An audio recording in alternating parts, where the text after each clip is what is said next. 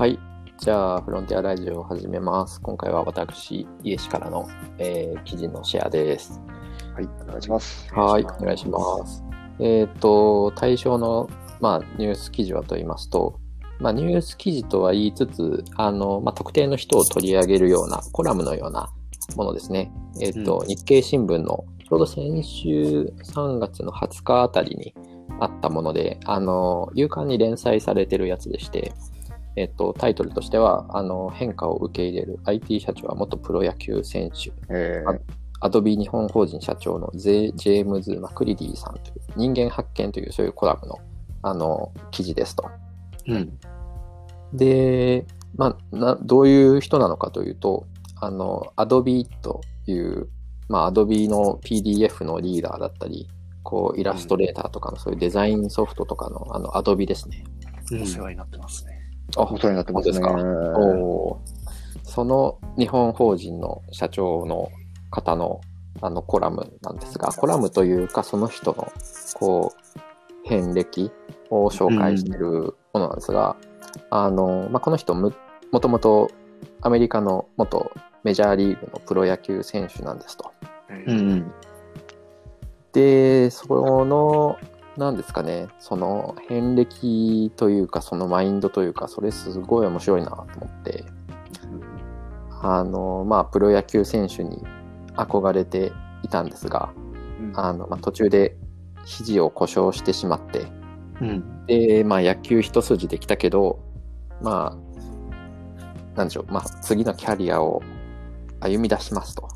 うん。いうので、アメリカで、まあ、全然未経験だった、もう IT の会社に入って、で、まあ、セールスをしますと。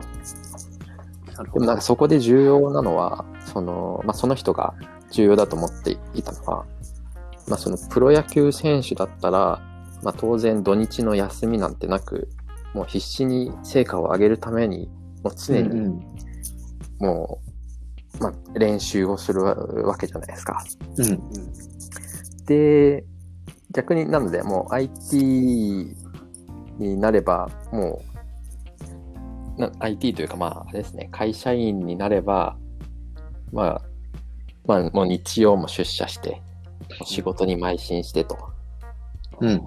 いうので、その成果を上げて、いや、なので、その、まあ、社長、まあ、その転職した IT のは初めての会社じゃは Adobe じゃないんですけど、まあ、その後、うんあの、ヘッドハンティングを受けて、あの、Adobe の結果的に日本法人の社長になると。いうような、まあ、人の話ですと。はいで、なんかまあ、その、すごいなと思ったのは、そこの、さっきもちょっと触れたマインドですね。うん。やっぱりまあ、その、プロ野球を常に、もう毎日練習と自分と戦い続けてっていう、もうそれは、まあ、どこの業界でも通用するんだなっていうのと、あと、ちょっと触れられていたのが、なんか組織のことですね。はいうん。うん。こう、まあ、アメリカ、なんですかね、こう、まあ、ずっと野球一筋っていうのは、こう、やっぱり野球もチームワークだと思うので、まあ、そのチームワークもやっぱり組織で結構活かせるところはあるのかなとうんうん。いうのをちょっと感じましたね。すごい、あの、長いので、あの、いろいろ思うことはあったんですが、その部分だけちょっと特になんかああね。いいなと思ったところです。うんいやすごいっすね。はい。あの、そう、僕、この話を聞いたときに、ちょっと違う角度で思ったことがあって、おお。それが、あの、野球選手もそうなんですけど、このスポーツ業界の、まあ、プロのスポーツ業界のセカンドキャリアっていう、いうのって、結構、あの、課題があるっていうのを言われてまして、うんっていうのが、うん。えっと、プロ野球選手になって、まあ、活躍した人は、例えばその後、えっと、解説者になるとか、うん。監督になるとか、あの、コーチになるとかっていう道はあるんだけれども、あの、ほとんどの選手は、そういうふうなところにはならないっていうところがあって、その後どうするかみたいなところで、自分で起業したりとか、えっと、会社にまた勤めるとか、なんかそういうところが、あの、あるんだけれども、プロ野球選手って、とか、野球選手って、大体多くのスポーツって、30代半ばぐらいなんですよね。多分ベテランって言っても。はいはい。えー若いとうん30代にならないでもう引退しちゃう人もいるので、なんかその後にどうやって生きていくのかみたいなところっていうのは結構注目されて、スタートアップでも注目されている分野ですね。今。うん。おーなんか海外だと結構、まあ特にアメリカですけど、そういうのを考えてるスポーツ選手が多いっていう印象がありましたね。なんか野球選手でも資格を取ったりとかうんうんし。て、セカンドキャリアのこと考えて、まあ野球やってるみたいな話は聞いたことあります。まあだから逆に日本で解説員とかコーチとかになる人人が多い印象で、うん。そのあたりってもしかしたらちょっと遅れてるのかもなとかっていうのはちょっと思ってましたね。まずちょっと本題に戻すと、イエシの言うように、うんうん。プロをけ、プロまで行くような人たちなので、もうすごいわけですよ、多分ポテンシャルは。うんうんうん何かにうんうん一生懸命熱中するとか、スポーツって多分大体自分との戦いだし、なんか仲間とのつながりとかはあるじゃないですか。はい。なんかそういうのをすごくうまく活かせるのっていいですよね。なんかその年齢とかそういうので、なんかあの、見るだけじゃなくって、うんうんうんうんそんなことをちょっとこの記事を見て改めて思いましたね。おーそうだよね。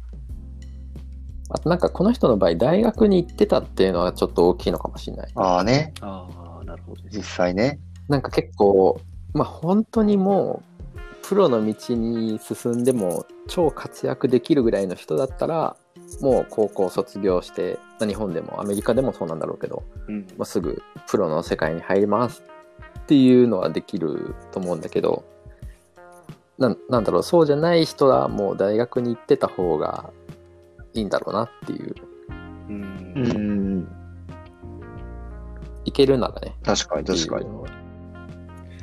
そういうのとかその先のキャリアを考えるならっていうあれなんですかね、子供の頃からやっぱそういう教育というか、言われたりするんですかね。スポーツ選手になるのもいいけど、うん大学も行けよみたいな。うん、どういう環境なんだろうなと思って。親の影響は大きいと思うね、うん、うん。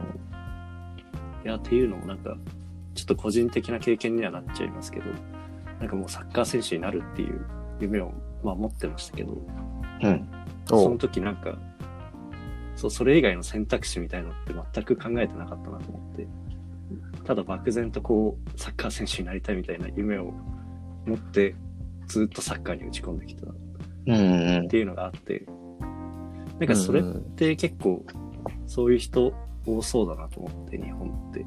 そうだよね。うん。それが美学みたいなとこあるもんね。あの、ああ、そうですね。なんか、うんうん一つのことを追求して極めることへの美学みたいな、うんうん確かにありますよね。うん。だからなんか、まあそ、極めるのも悪いことではないんですけど、なんかあんまりこう、客観的じゃないというか、まあなんかあんまりリスクとか言ったらあれですけど、もしダメだった時のこう、リスクヘッジができてないなみたいな、うんうんと思いますよね。そうだねリスクヘッジなんだろうね野球とかサッカーとかスポーツにも打ち込みつつうん。まあ他の何かしらの勉強もしとくとうん。大事だね。そうだね。でも、うん、逆になんか勉強だけすごい熱心にガリ勉でやってましたっていう人よりも、もうそこを両立してやってましたっていう方が絶対強いと思うんだよね。うん。うん。そう思うなまあなんか、だからこそ大企業もなんか体育会系の人も一定数は取りたいみたいなのあるんだろうし、はいはいはい。うんうん。最近はまあそういう傾向ではまあなくなってきたみたいなのもあるのかもしれないけどなんかそこにはちょっとやっぱり理由があるんだろうなと。うん。まチームでこう成果を出すためにこうやっぱりスポーツだとそこをやっぱり考えて実行して、で、そのサイクルを回してうんみたいなのをやってくるわけで、なんかそれは、部活って結構大事なんだなっていうのもちょっと思いました大事だね。うんいや、なんか、僕めっちゃ偏見なんですけど、うんうん。運動部出身のマネージャーってやっぱちょっと客観性に欠けるなって思ってて、本当？まあ、やっぱ根性論にどうしてもこう行きがちじゃないですか。っていう、まあ僕の印象ではあるんですけど、そうなってくると部活でのスタイルが良くないのかもね。部活のスタイルはそうだねそんを仕事に持ち込むのは僕はそんなに良くなさそうだなっていう印象を持ってます。で部活も、あまあスマートにちょっと頭も使って、根性だけじゃ解決しないんだうんっていうスタイルでやっていくべきなんだろうね。それは。そうですね。うん。そうそうそう。そうだね。めっちゃ思います。結構いろんな問題のボトルネックって部活にある可能性あるなって、ちょっと思ってますね。いやー、それすごい思うね。努力すればそう。もう勝てるんだとかね。そうそうそうそううんそう。。宗教それはね。ねああ、そうだね。うん。ちょっとこの話で思うところはあるんですが、ちょっと時間になったので、あれなんですけど、今、あの、落合監督っていうのが昔いたんですけど、はい。中日の監督なんですけど、その人は結構いいマネジメントコーチングみたいなところの分野ですごいいろいろ書いてて、まあ、采配っていう本があるんですけど、はいはい。なんかそこに、えっと、今の答えになることが書いてある気がしてて、おこの部活にどうやって向き合うかとかっていうのが書かれてる本があるちょっと興味がある方はぜひ読んでみてください。読んでみます。いいっすね。はーい。じゃあ、この回はこのくらいで、ありがとうございました。はい。ありありがとうございました。